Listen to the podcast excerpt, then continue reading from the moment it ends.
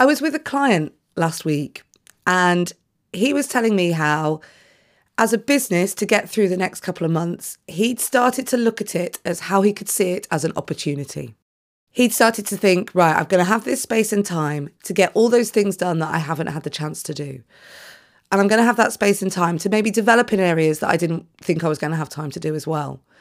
And so he'd made a list and decided this was what he was going to do over this period of time as a means to keep motivated, to keep moving forward, and to make sure that when this period of isolation ends, however long it will be, his business is ready to go for the end of the year. I think this is a process that we can all do personally as well. We have got this time and we can see it as an opportunity. You know, what can you do around the house that you've not had the chance to do? I'm going to paint some chairs in the next few weeks that I've not had the chance to do for a while. Or I'm going to tidy out that cupboard that I've not had the chance to do, for example.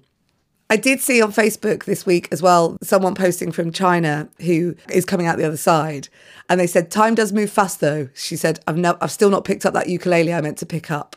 So today, think about the things that you can achieve in the next few weeks and think about ways you can implement it into your day from today so that you don't end up in a couple of months' time going, oh, I wish I'd done that now.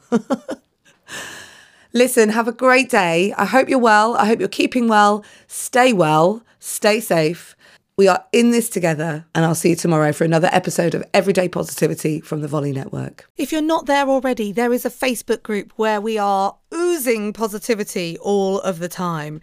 The Facebook group, which you would be very welcome to come and join, is called Everyday Positivity with Kate Cocker. It's super easy to search. So if you just go to Facebook and search Everyday Positivity with Kate Cocker, you will find the group and you must come and join. I shall look forward to meeting you there.